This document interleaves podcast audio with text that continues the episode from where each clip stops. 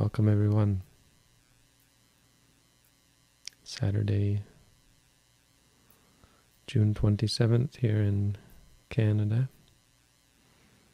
It's apparently after midnight in India.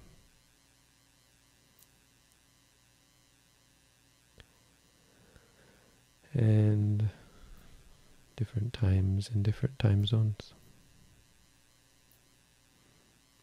So we gather here from around the world.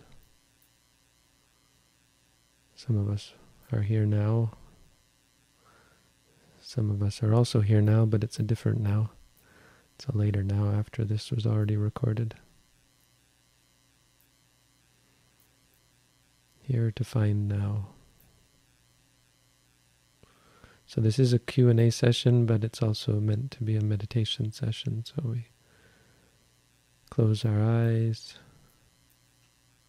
focus our attention on our experience, and try to cultivate a capacity to uh, observe and appreciate and understand reality, understand our experiences, see them clearly, become more familiar with them, more familiar with our habits, good and bad, more familiar with our emotions, more familiar with the things that we cling to as good or bad.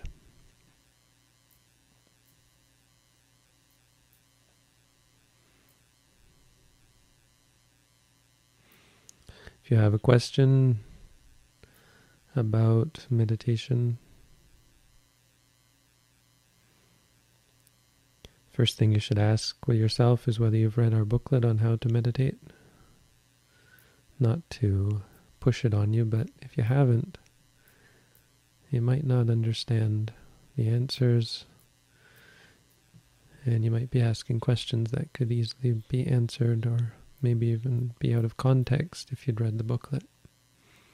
As we talk about meditation, we are talking about a specific tradition in meditation, Buddhist meditation. If you have questions that aren't about meditation, well, you can ask them anyway, but the chances of us, eh, of me answering them, or Shraddha, who is my assistant here today, and asking them gets lower the further they go from the meditation practice.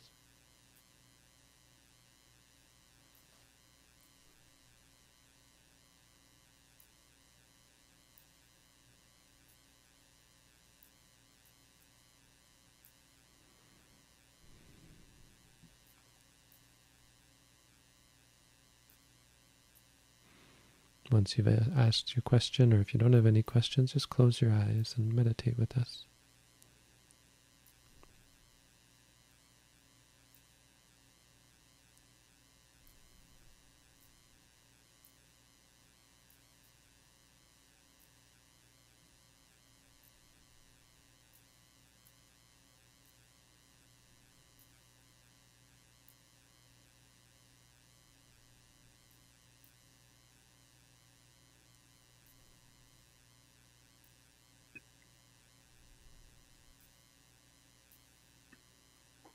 Bhante, the first question is. Oh, it's it. not the first one. Oh, are you ready to right. answer questions? I'm I'm ready.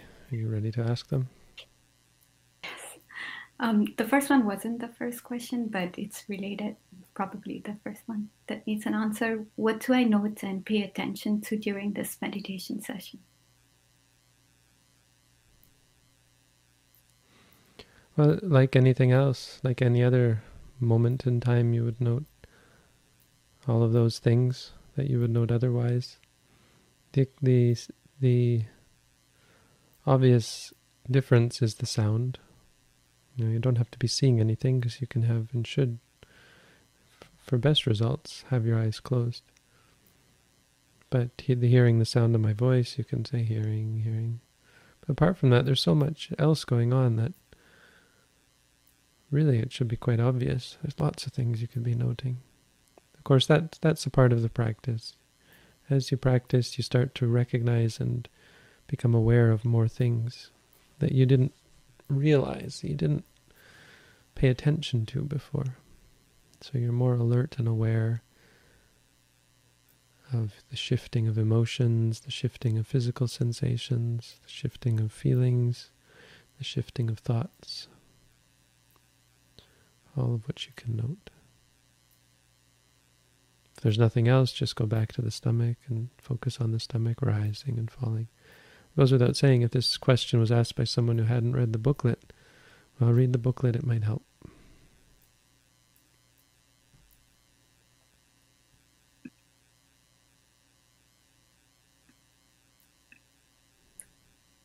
While noting rising and falling, can we ignore other objects if they are not distractions? You can, but it's not wise. You shouldn't. Because to say they're not distractions is misleading. They've already distracted you. They've already taken your attention. Once, if you, if you, if they have arisen, it means you've experienced them. And if you've experienced them, you should note them.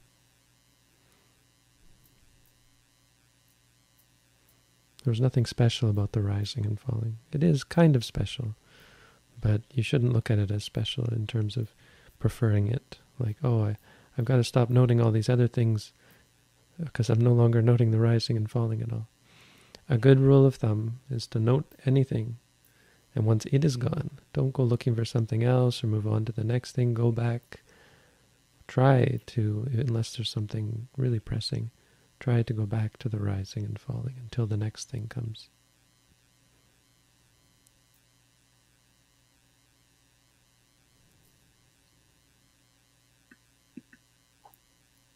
when we meditate, where our tongue position should be.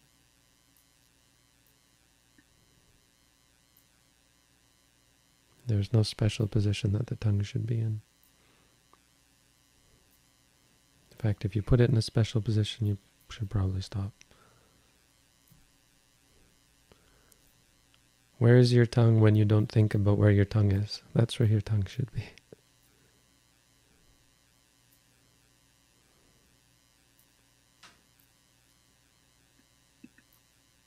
I really struggle with my mind. It's loud and arrogant. It never shuts up.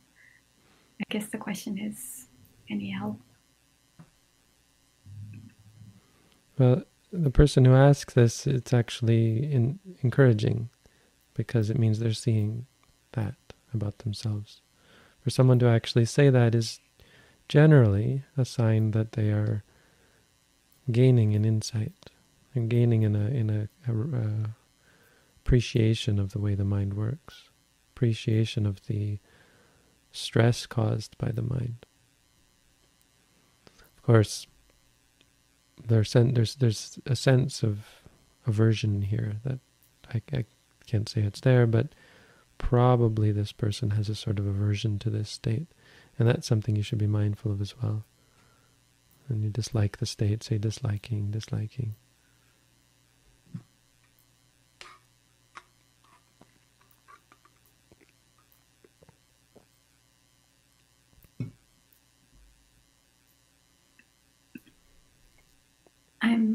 I'm to sit cross-legged on the floor due to hip problems. What is the best posture for lengthy meditation session? So, an interesting thing is I get this sort of seem to get this this question from time to time, or this this claim from time to time, and I don't mean to be um, uh, don't mean to attack you or anything, but uh, I, I, do do want to gently suggest that it might not be true that you're unable to sit cross-legged. So I don't know what your hip problems are, and, and sometimes truly they do stop people from sitting on the floor. But I have had people who claim these sorts of problems for, for good reason. I'm not saying they're lying or that they're deluded or anything, but you might be surprised that you can sometimes, at least for a short time, sit on the floor, and that through practice, some good things happen to your body. Now, that's not, you know, true for everyone. If someone has had a hip replacement, for example, I can imagine it being really problematic for some people to sit on cross-legged on the floor. So, just want to point that out that in some cases, Again, I can't give advice because I don't know your situation and I'm not a doctor and so on. But in some cases, it's not as true as we think, and you you surprise yourself when you try, when you focus on the pain. Like sometimes, sometimes this this statement means it's just so much pain and it's just too much, and I'm going to injure myself. And then when you do it and learn how to be mindful of the pain, it surprises you that oh, the pain isn't so bad, and actually the pain starts to go away, and actually it my body improves as a result of me no longer being afraid of the pain and so on. So just point that out, not I don't know your situation and I'm not trying to contest that. If you can't, like really can't sit on the floor, and, and I point that out because sitting on the floor can be quite beneficial. It's a good sort of moderate position. But if you really can't, then absolutely sitting in a chair is fine. Even lying down is fine for people who can't even sit up. Don't worry too much about lengthy meditation sessions. I'm not sure if you can walk, but if you can walk, try and do some walking and some sitting, and try and do several sessions throughout the day. So if you're only able to sit for a short time, then we'll do some short sits as well. You might find that the time improves depending on your situation.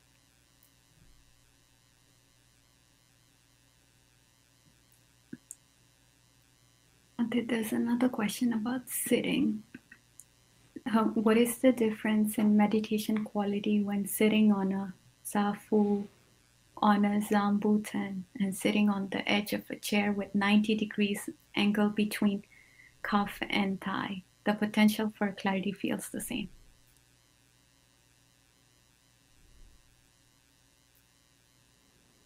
I would try sitting cross-legged.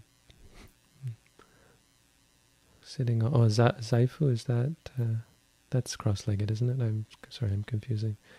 I think they're talking about sitting cross-legged. Uh, I would, you know, try not to, to use any of them if possible. Try and sit on a mat. Maybe a little bit of, if you need to, you can raise your butt a little bit.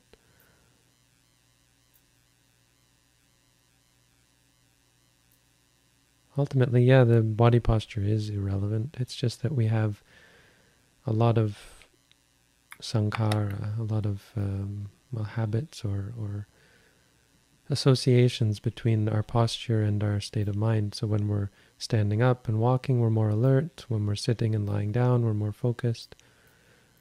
And but, but that's only that's not really it doesn't really have to be that way, especially in regards to the mind. You can do lying meditation and be quite clear if you're very mindful. So uh, all the questions about sitting, I wouldn't worry too much. If you can't sit cross-legged, it's not it's not a huge deal. But generally and practically, for a lot of people, it's it, it will make a difference.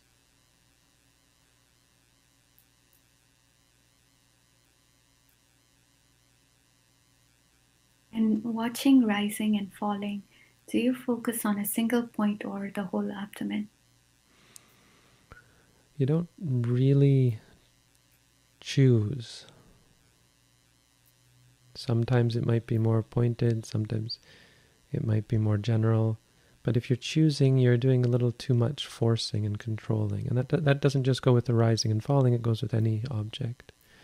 You put your mind there, and when you notice that it's rising, and that might be just a point, it might be the whole abdomen, you say to yourself, rising. That's it. Because you, you're allowing for um, impermanence, for uncertainty. It's an important part of the practice.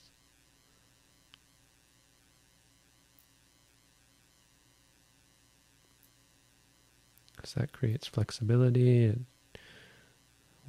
wears away our, our attachment to expectations and clinging to stability and so on.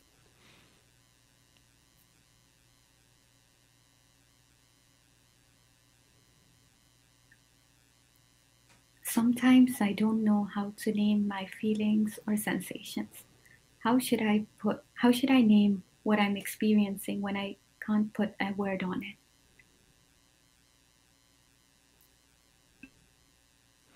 Feeling. Let's just say feeling, feeling. There's another one we use that's that's not quite immediately obvious what it means is knowing. Knowing is just it's a bit awkward, but it's the best word I think in English for an awareness. So sometimes you're like, oh, and you notice something. That noticing can be the object of awareness, and so you'd say to yourself, knowing, knowing.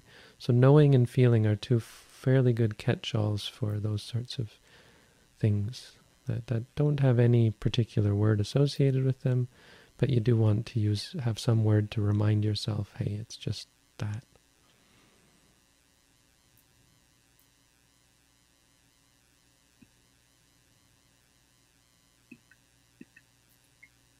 What is the difference between noting and being aware? There's a big difference. Noting is an active act that you perform. Awareness is a quality of the mind that's there in, in everything. We're always aware. You could say maybe when we're asleep we're not aware. But awareness, even when we're dreaming, there's awareness. Noting is a is a, an activity. It's maybe what we would call meditation. When you note, in, in other words, when you repeat a mantra to yourself, you're practicing meditation.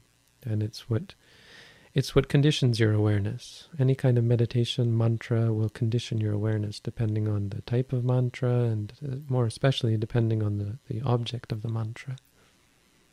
So our objects are reality, and so when we note pain, pain, it, it conditions our awareness of the pain so that there's no liking or disliking and so on, no identification.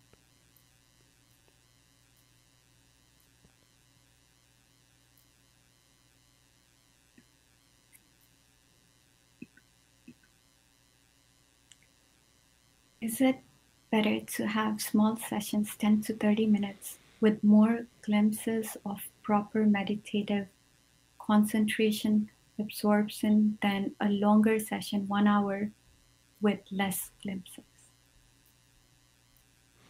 So I'm not sure you're clear. We're on the same page as far as what meditation is and, and what the goals of meditation are, but proper meditative concentration is not a thing that we're looking for or talking about.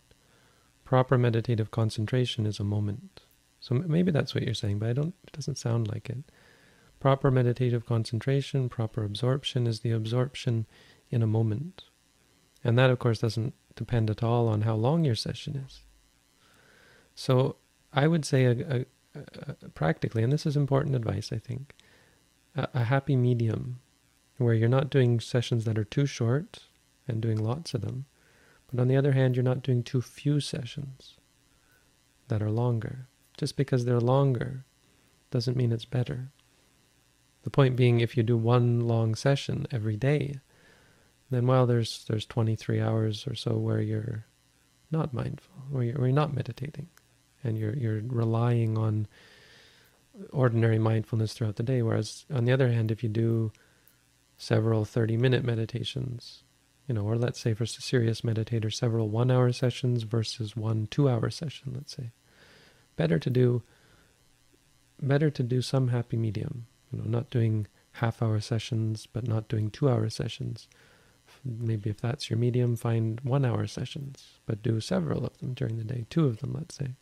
Two one-hour sessions, I'd say for a lot of people is really good.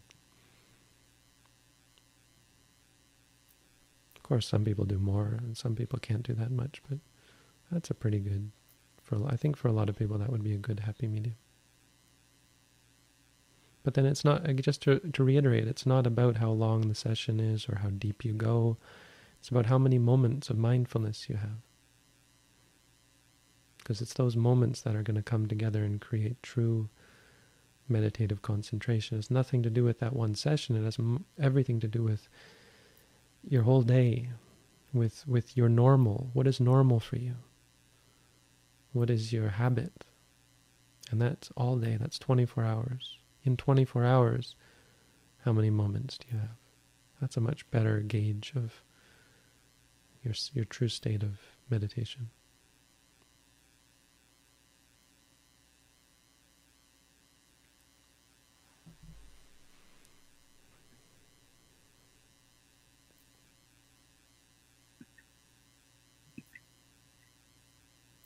Is it possible to practice while receiving concepts like listening to a Dhamma talk or studying? What should be the object of attention? Well, for for example, listening to the Dhamma talk, you're going to receive the concepts anyway. You don't have to pay attention to receive some of the teaching. So it's actually not problematic to just focus on the sound and say hearing, hearing. You can still gain some of the the lessons. It'll be intermittent. But if you put your focus on being mindful, then you'll find, more importantly, your state of mind is clear and you're much better able to receive the teachings when, when they do filter through. You just say hearing, hearing.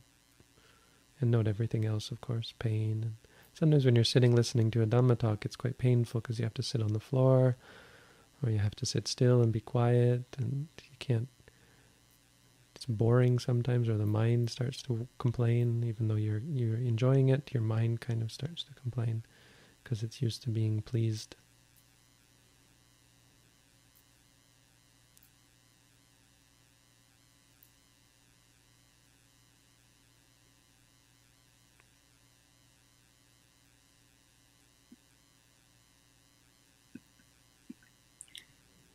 Should your shoulders, arms, and hands fall into place, or should they be strategically placed for optimal meditation?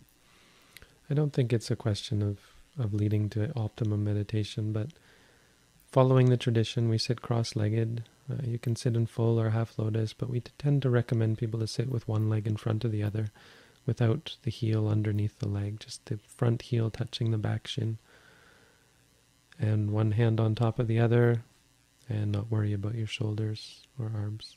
But with your hands placed flat on your lap, palms up, one on top of the other. It's good to follow tradition, and I think it's more about that than it is about actually promoting optimal meditation. When you do the way things the way other people do them, you're less likely to get caught up in your own ego in your own partiality, your own bias. Westerners often have a hard time falling into Buddhist cultures, and often it's just because of ego. We let our ego take charge and we hide it behind a observation of the silliness of culture because culture is pretty pretty useless. You know, there's not there's not a lot of good in it. It can be very useful for for holding together religion, but culture is not intrinsically important, and that's that's a problem itself. But you know, following after culture just because it's the culture can be quite useful. Helps you give up your ego.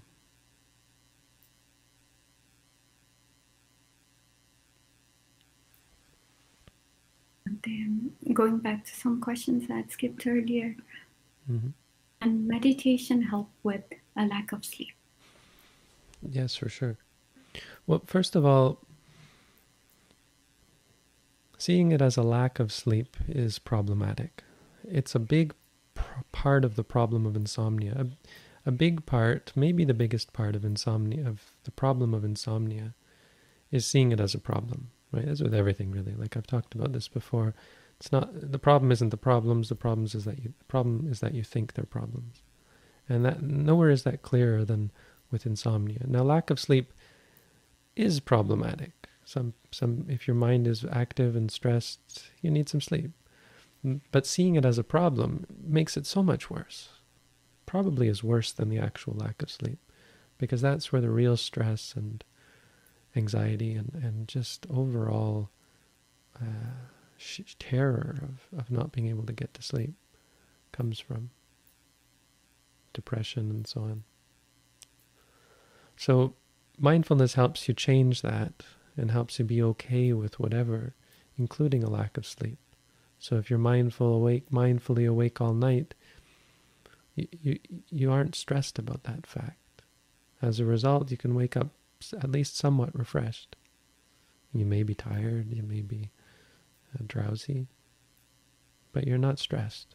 And that lack of stress make, gives you so much more energy. Actually, really makes it makes you healthier as well. So see that as a as an issue as well as a, as a part of the issue. Now, th- through prolonged meditation practice, especially since you're no longer seeing it as a problem, you're much likelier to much more likely to get a, a, a good night's sleep because of course the stress is a huge part of what keeps you awake. The the fear of not getting to sleep. It's a huge part of what keeps you from sleeping.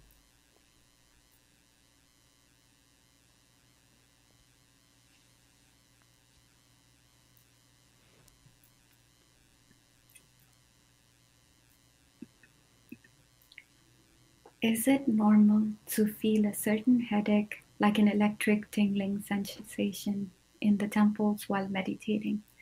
It arises especially just when I feel more mindful and kind of distracts me.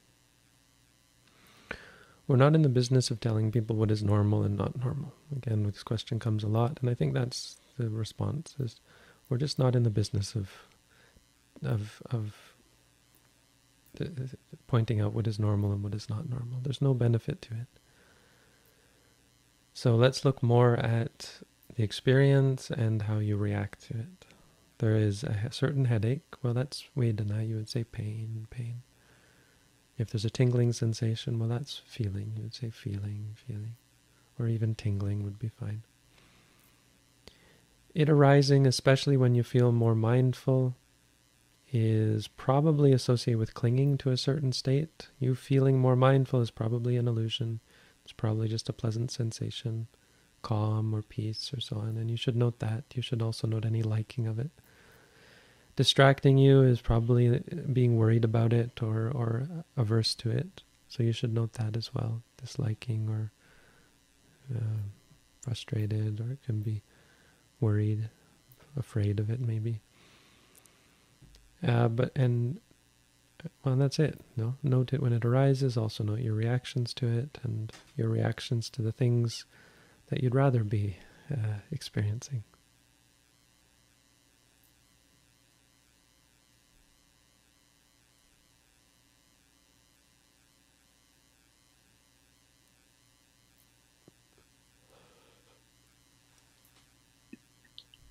Oh, but this one I'm putting up just because I think they may not have read the booklet, so I just mm-hmm. have the booklet here. Questions. Yeah, none of that is what we do, so there are answers to it. I'm just not the one to give them. If you're interested in our meditation tradition, Shraddha has kindly put up the link to our booklet. You can download it for free. You can order it for free even. We'll send it to you, apparently. We, I mean, not we used to. I'm not sure if we still do, but I think we do send it to you for free. You can't get a better deal than that. All postage paid, I think. Sounds like a cult, sort of, like a religious cult. Like, why these guys are obsessed with their teaching. That's why they're sending it to us. Not really. We're obsessed with goodness. We believe this is good. We're not trying to make you Buddhists. We're not uh, trying to spread the good word or something like that. We're not proselytizing. We're doing good. We believe people should do good. We believe meditation is good. We don't you don't have to be Buddhist. You don't have to become my student. But here's something that we think is good. It's not actually my teachings. I've just put it in words that in many ways are just a translation from the language and the words that I was that it was given to me in. And rather than have to repeat them to everyone I meet, I just put it in a booklet and read the booklet. And if you're still interested after that, then come and talk. It saves me some effort and that way I can reach more people and get right to what's important and answering questions which uh, are, are, of course, individual and, and require a more personal touch.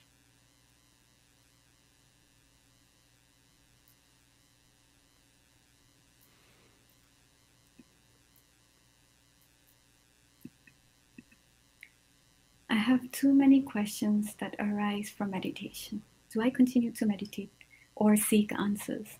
Because answers seem to open new doors to other things. Or should I become a monk?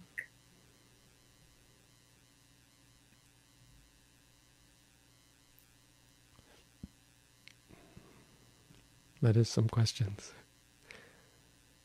If you have lots of questions that arise from meditation, it may be that the answer is a little bit of refinement of meditation because honestly, over time your your meditation will decrease the number of questions you have. Should decrease the number of questions you have. It may not answer them all, but be, because a lot of them are ultimately irrelevant questions, you will discard them. I mean, many of them will be answered, but you'll abandon many of them as well as, as not being as being not as important as you thought they were. So yeah, I would start to try and be mindful of doubting and worrying and thinking, analyzing, all of that. I mean, certainly there are many questions. Uh, That's the reason for this program. Many questions that should should get an answer. But if you're you're personally getting more and more questions, it might be a sign of a need to pay some attention to that.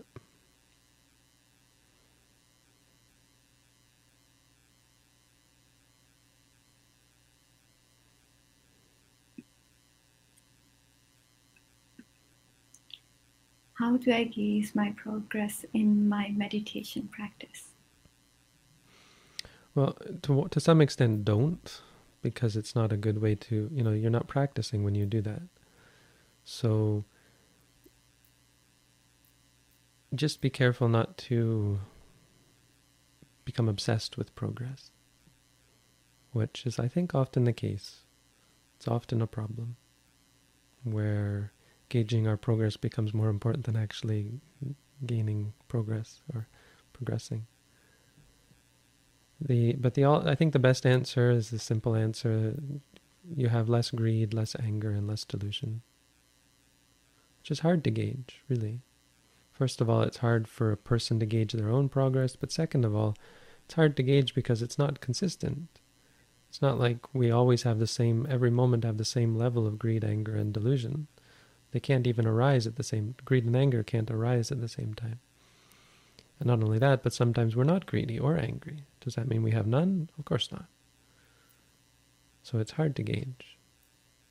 And so the best is to just do the work. Do the work, be, be uh, conscientious or thoughtful about how you're practicing and the quality of your practice. Reflect on that more than the results that you've gained from the practice. Reflect on the quality. And that's, of course, something that you won't even know in the beginning. But as you practice, you'll have a better sense of what is quality moments, what moments of quality meditation are. And you'll have a very good sense, the further you go, of how far you are from that and, and when you're far from that and when you're close to that. And once you once you, you you become more proficient at a quality meditation, you won't have to worry about progress because you'll have seen how it works, how the progress works, and more importantly, because you, you know the quality of it, you know the quality of the moment. And if something, if a, and you you know through observation that a quality moment can only lead to quality results question people often ask in response to that is, well, how, what, what does it mean to have a quality moment? I think Shraddha asked this. Uh, I can't really tell you that, you know. Mindful. I mean, obviously there are descriptions, but they don't really adequately adequately describe it. You really have to experience it, and I think we do fairly quickly. I don't think it's a mystery. It's just you'll have to see for yourself what is a moment when you're, and you'll have to start to know for yourself. Oh yeah, this is a really quality moment. Of course, you won't think that, but you'll be too busy having a quality moment.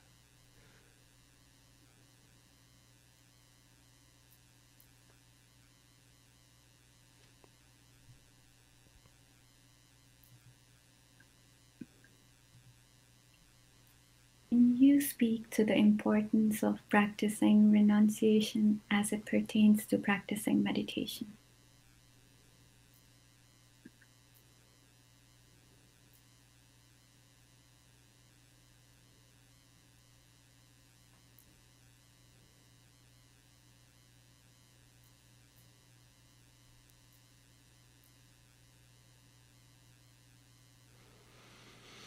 Renunciation eh, this is a fairly unique question. I don't know if I've ever gotten this one. Renunciation is at least on two levels. There's a sort of a, um, a worldly sense, and then there's the spiritual sense. So worldly renunci- worldly sense of renunciation is renouncing possessions, renouncing social status, uh, re- renouncing livelihood, renouncing relationships and engagements and entanglements and so on. Renouncing society, renouncing a lot of worldly things. And that's that's important. It's not something you need to do to an extreme degree to start with. You know, just because you become a monk doesn't mean your meditation will be easy. It's not really proper order necessarily. It's not really the proper order generally. Uh, but to some extent, you'll have to renounce certain things. You'll have to renounce evil, killing, stealing, lying, cheating, all that. Your best to renounce a lot of obsession and, and ambition in the world. Because, of course, that's going to interfere with your practice.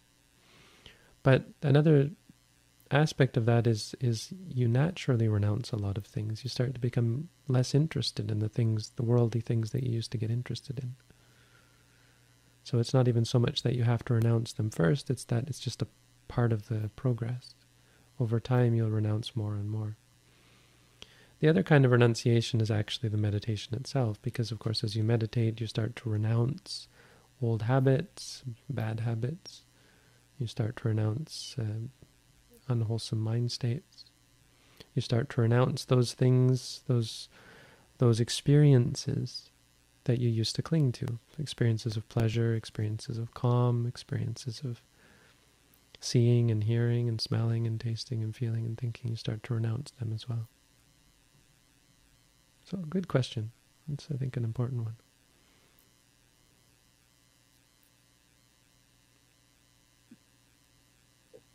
Important. I mean, it's not just me. The Buddha, the Buddha was often talking about. The person who asked this is probably knowledgeable about Buddhism because this is a, this is something the Buddha talked about quite a lot. Nekkhamma. It's one of the ten perfections. It's, it's a huge part of the practice.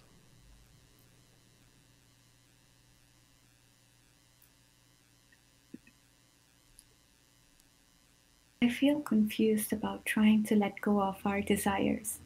What if we no longer have any desires? What do we do with our lives? How, how do we move forward? Do you have desires? Helping others, maybe? Hmm.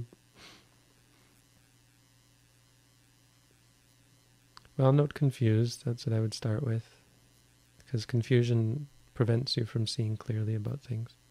Not, I'm not trying to be smart or anything. I mean, it is, it, but it is important. It is true that if you, it's hard to, part of the re- reason why you're confused is the confusion. Confusion prevents you from seeing clearly. So try and note confused, confused, doubting and so on, worried perhaps even. And rather than thinking about when you no longer have desires, just try and learn about your desires, the objects of your desire, your aversion, the objects of your aversion, and let go of that idea of the theoretical, what would I do when? And look at what you're doing now and what it's doing to you. Because you'll start to see that desires are cause for stress and suffering and don't actually help you. And then it doesn't matter what happens when you're without them because you're like, well, what? Do I think it's better to have these things that cause me stress and suffering? Absolutely not. And you won't have to worry about such things. If on the other hand you worry about it, and you'll, you'll never get you'll never get anywhere. You'll never find the truth of it. Worry, doubt, confusion, they don't help you find the truth about a question or a problem.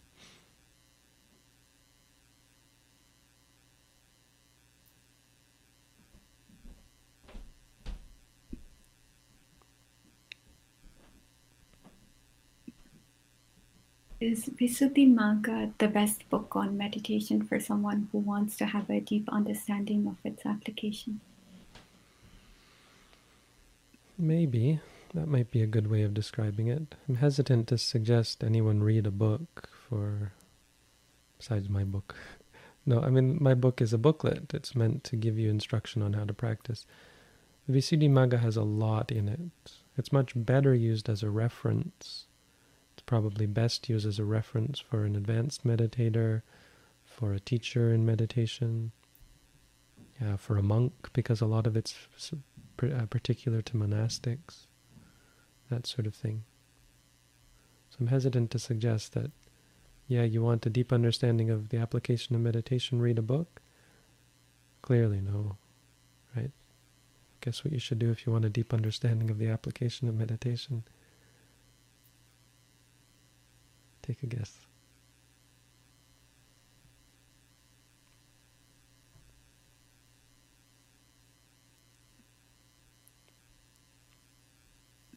This question I'm not sure about, but I'll ask how to make noting non-verbal and focus more on the object.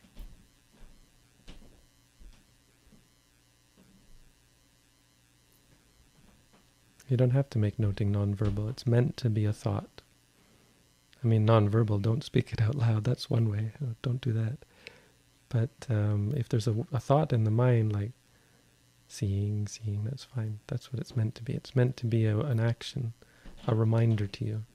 That thought is going to straighten the mind out. So no, this isn't me, this isn't mine, this isn't good, this isn't bad. It's just seeing, it's just pain, it's just thinking.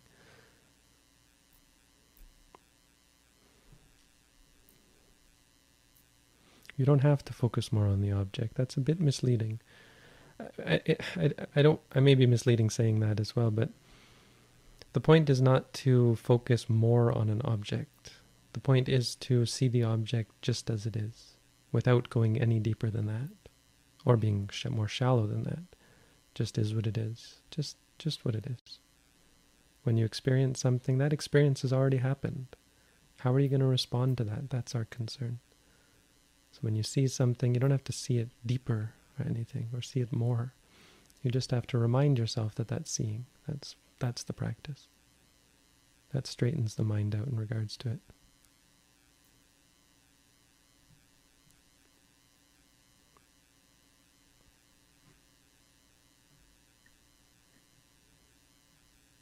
I'm retired and wish to follow a monastic lifestyle. Are there benefits to this method of living? There are, of course. It's not to say that if you did it, all your problems would be solved, of course. I don't suppose you think that or anyone thinks that, but it, it, I'm just more to say that it may not be the proper course. For some people, it may not work. For some people, it may actually be harmful to their practice. It's not that good of a thing. It's a great thing. It's a it's a very powerful thing. It's just that that's conceptually. In reality and practically, I can't say what's going to happen. Especially, we're talking 2,600 years later. You know, do you really know what it's going to be like living in this monastery or that monastery? So far removed from the Buddha.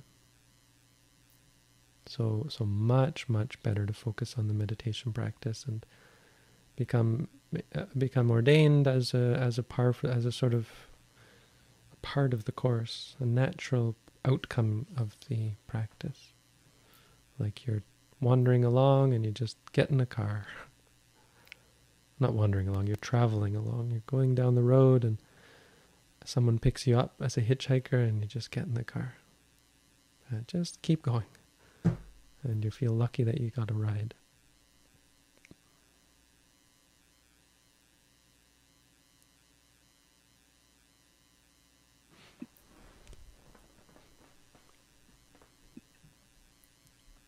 When I'm out with other people, that is when not meditating, my mind makes me feel inferior compared to them.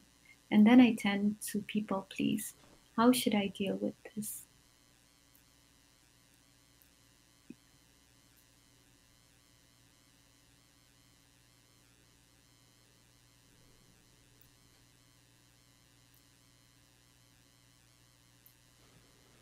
Well, just note those feelings. You feel inferior, inferior, that's a feeling. I get it though, you know, it's uh, noticing it is an important thing. And it's hard. I mean, that's not something it's easy to be mindful of because it's based on delusion. And delusion is the opposite of being mindful. So it's very hard to be mindful. You can't really directly be mindful of it because it's an unmindful state. But you can note all those feelings once you're aware of them.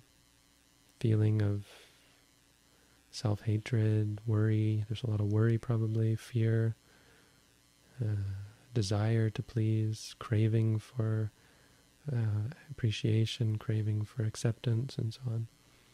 Focus on all that. Oh, you'll become so powerful if you can focus on that. You'll become like a, you become a, a god among men, so to speak. Not exactly, but you know, it's just so powerful, and, and you feel like totally invincible when you give all that up. We should really start to look at things in terms of, I almost want to say our benefit. It kind of is, you know, the Buddha talked like that. He said, when you know that something's to your benefit, do that. Because you don't you don't benefit yourself at the at the detriment to other people. It just doesn't happen that way. So there's no harm in it. There's no selfishness in it. There's a greatness in it.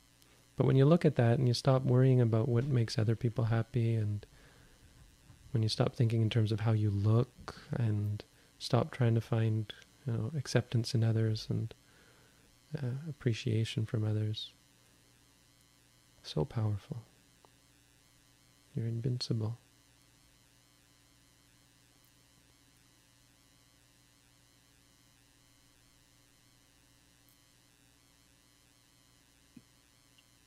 It doesn't matter whether you're inferior. It really doesn't. It doesn't matter whether you're inferior or superior. It doesn't actually help you. It doesn't actually do anything good. It doesn't really help to try and please people. It doesn't help them. Nope. See that more clearly and there's power there.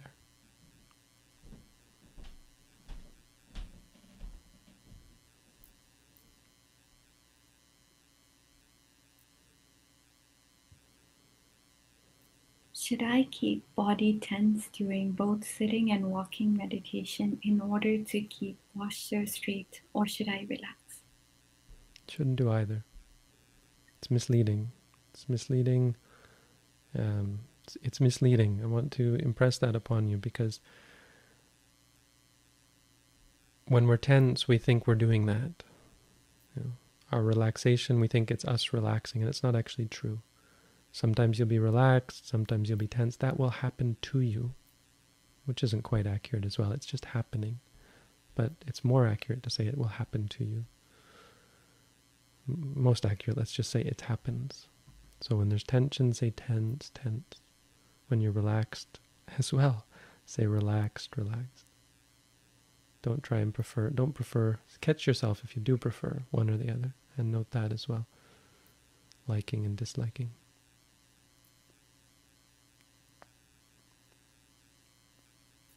Sorry, that might be an unsatisfying answer, but you have to figure that out.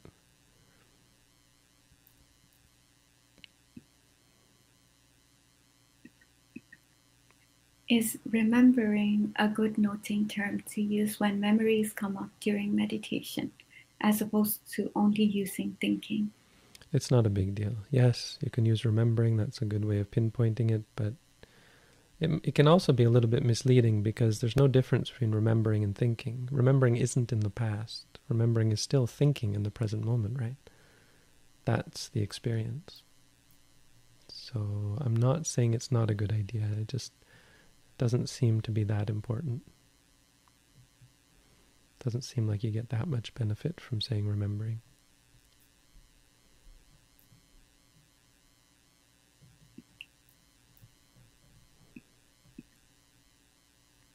When mindfulness gets so strong that I can note several objects per second, should I do so or should I note only one per second? One per second is a good sort of guide. It's not about noting everything, it's about being present. And the noting helps straighten out the mind so you can be present and objective. But it doesn't really work if you're just madly trying to note everything.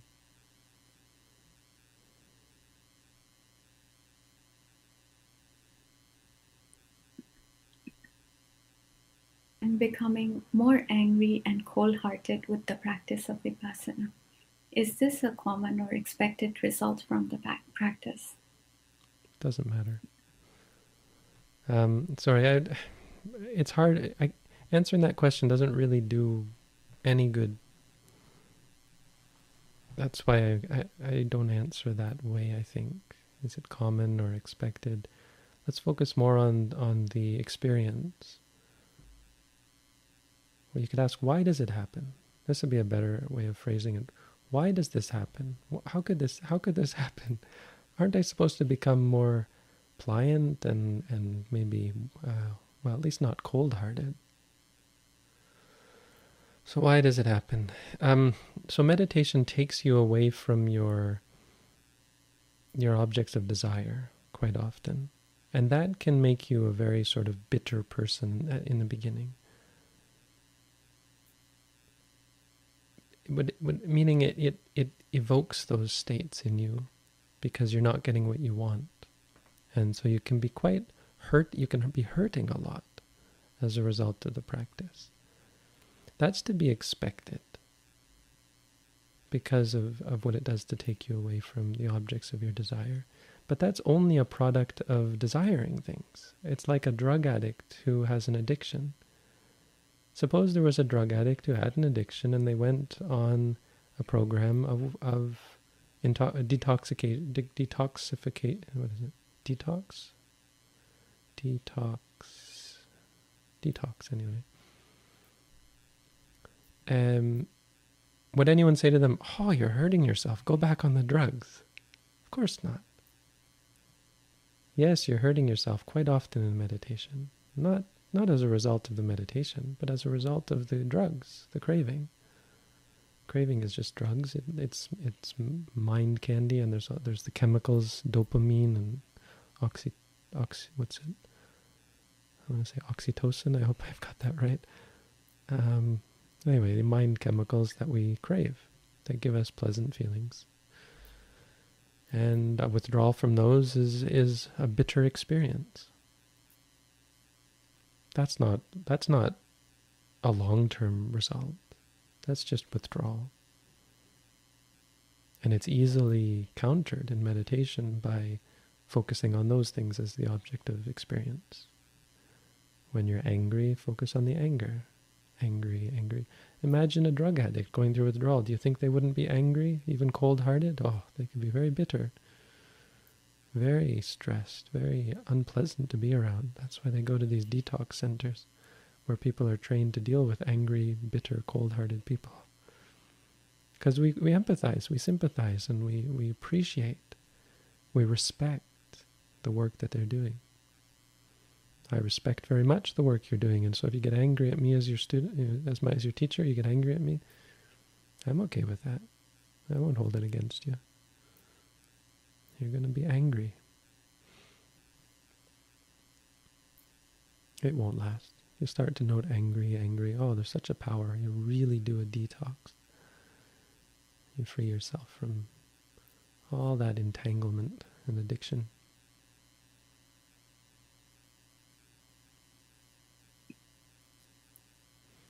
but there was someone else who was having similar experiences and i think i just mm-hmm. moved this question up because you already answered mm-hmm. like your answer would help so they they're saying i think i'm not doing yeah. well with this method i'm stressed and angry at work i note it but i still get overwhelmed any advice so i might just add there to say to yourself overwhelmed overwhelmed when that happens but of course note stressed and stressed angry angry Again, I think the withdrawal comparison holds. It's most likely you're, I mean, imagine going through withdrawal when you also have to go to work. I just, uh, most, most likely, I can't tell what your situation is, what your work is, how, how strong the stress and anger is, but mostly I would bear with it. It's okay. Even if it makes you work not at 100% in the beginning, maybe it gets you in a bit of trouble at work, if it's not overwhelming, you say you're overwhelmed, but I mean, what I mean is, if it's not to the point where you're going to get fired, uh, I would persist, and it will get better. It absolutely will. In fact, it already is. You're already coming to terms with what it means to be addicted to things. That's getting stressed and angry. That's a great thing to learn. Meditation doesn't make you stressed or angry. I mean, doing it wrong can, so you do have to be conscientious of, of whether you are actually following the teachings. Read the booklet again, maybe. Make sure you're doing it properly. But don't expect the anger and stress to just go away. That's part of the withdrawal. The mind is like a baby cow. This is how the, this is how the texts describe it. You want to train a baby cow, a baby ox. So in Asia they have oxen, and they train them to pull the to pull the the what those the plows. And now I, I don't particularly agree with the enslavement of animals or the enslavement of anything, but the mind is a little bit different. And so if we're talking about the mind, it's not unethical. So if you want to train the cow, the, the ox, baby one, you you can't just get it to, to pull the to pull the the plow. You first have to train it, and if, and if you leave it with its mother, you also can't train it because it's going to always be going back to the mother. And they say the mind is the same. If you want to train the mind, you have to take it away from the mother, which is the sense desires. Tie it to a post, which is the meditation practice, and let it run free. This is the clever thing about a post, and, and not not tie it up to the post, but tie it on a rope to the post, and then you let it go.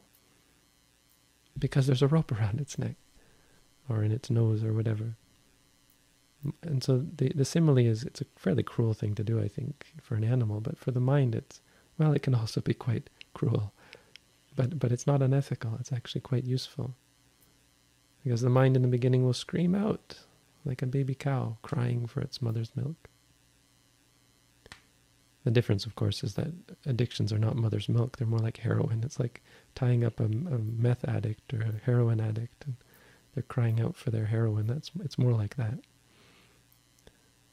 But eventually, the baby cow or the heroin addict who's tied up will calm down, and the mind is the same. After some time, the, the training of the mind will begin.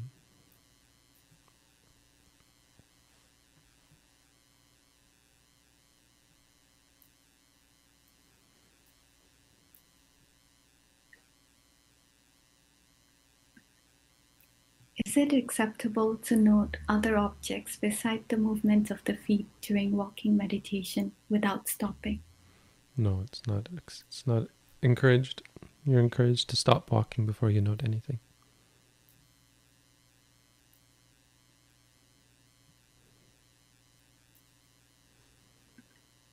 When we note rising, falling, we focus on the abdomen. But when we note anger, anxiety, should we focus on the place where we are feeling the anger, anxiety?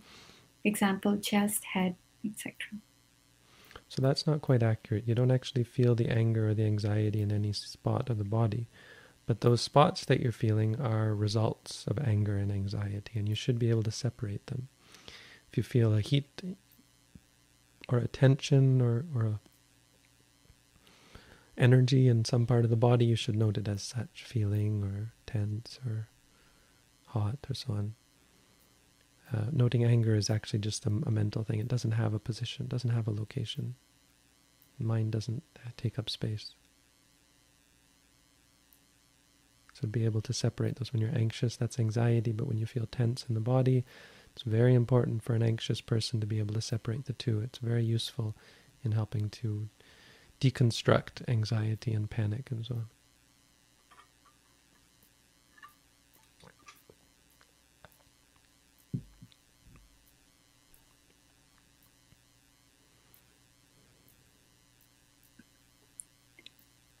Break the fourth precept, harsh speech, very often. What can I do to refrain from the temptation of verbally fighting someone? So, two things harsh speech isn't breaking the fourth precept. It is wrong speech, but it's only something that an anagami can be free from. So, don't be too, too don't beat yourself too harshly up about that. Lying is breaking the fourth precept. but more importantly, yes, practice meditation. Read our booklet if you haven't. You can take an at home meditation course. As we wrap up here today, I'd recommend if anyone's interested. I know we're getting filled up. A lot of the slots are already full. It's great to see so many people. I think it was 45. Now, not everyone is. Sometimes people sign up and then I have to click delete it because they don't show up. But it's four, 45 people signed up is, per week is a lot of people. But there are still some free slots. If you want to sign up for an at home meditation course, totally. I encourage you to do that. It's a great way to learn about this tradition of meditation. Ah, that's maybe yeah, touting, tooting my own horn, maybe a little bit. I'm not. It's not. No, I, I just mean the format. You can decide for yourself whether I'm a useful person to come to for guidance. That's not important, but I just mean to say the format's quite useful and it seems to be beneficial to people and it it, it facilitates um, giving a greater depth of advice and and instruction. So as a format, I definitely recommend considering to try the at-home meditation course. Oh, and I didn't talk about it, did I? I forgot. Well, let's stop then. That's it for today. Because I have something to say that I was supposed to say. forgot. Um, is that what I think we're opening up the center again. So two things. First of all, we're opening up the center. Now, that might seem like a reckless thing to do for some to some, and you might be ready to criticize us for us for it, but we've thought and we've talked and we've discussed and we feel that there is a way at this point to begin to allow some limited uh, attendance at our center again. Now, we may be wrong, and it may come back to blow up in our face, but faces, but we've discussed and we believe that the risks are well, the benefits are worth the risk. And so it doesn't mean we're opening up fully. First of all, I think we can only opt for Canadians anyway. So we're allowing a limited number so, second of all, is that it's a limited number uh, of Canadian meditators to come and practice, and our number is two. We're going to allow two people at a time to start. And we'll be contacting those people who have already signed up, and we're going to be a little selective of who we choose. Um, but it will be two. And the second thing is that, and, and so you can start to potentially start to sign up for intensive courses at our center. The second thing is so that link there is only for the at home course. If you want to sign up for the intensive course, you have to go to our main website, sirimangalo.org. The second thing is that we're looking for a steward, someone to help support the meditate the practice at our center. And that would have to be someone who's already done at least a foundation course at our center, preferably also an advanced course, which would be at like a month of total. Having done that at our center, if you're interested in being a steward, or if you want to come and do that first and then continue on as a steward, mainly involves cooking and shopping. You know, there's some cleaning you could do, but we really expect all meditators to do their own cleaning and to help with cleaning the house. So that's not the biggest, that's not a big issue for the steward. Most is just to do cooking for the meditators and shopping for food. You'd have to do a little bit of financing with the board of directors. But uh, if anyone's interested in doing that, coming to stay here, please contact the organization as well. You can join our Discord, which the link should be on the website. Discord is a chat app chat server that allows us to set up chat uh, channels where people can talk about different topics and we can organize volunteers and so on. It's actually for gamers, suppose it's supposed to be, but we're using it, and a lot of people do use it for other things. So we're using it for our organization. It's a really good organizational tool. But that's all for today then. Thank you all, and sorry we didn't get to all the questions. But may very well be that this will happen again. The next scheduled time is Wednesday at 8 p.m. our time. Eastern Daylight Savings Time. Sadhu. Wish you all peace, happiness, and freedom from suffering. Thank you.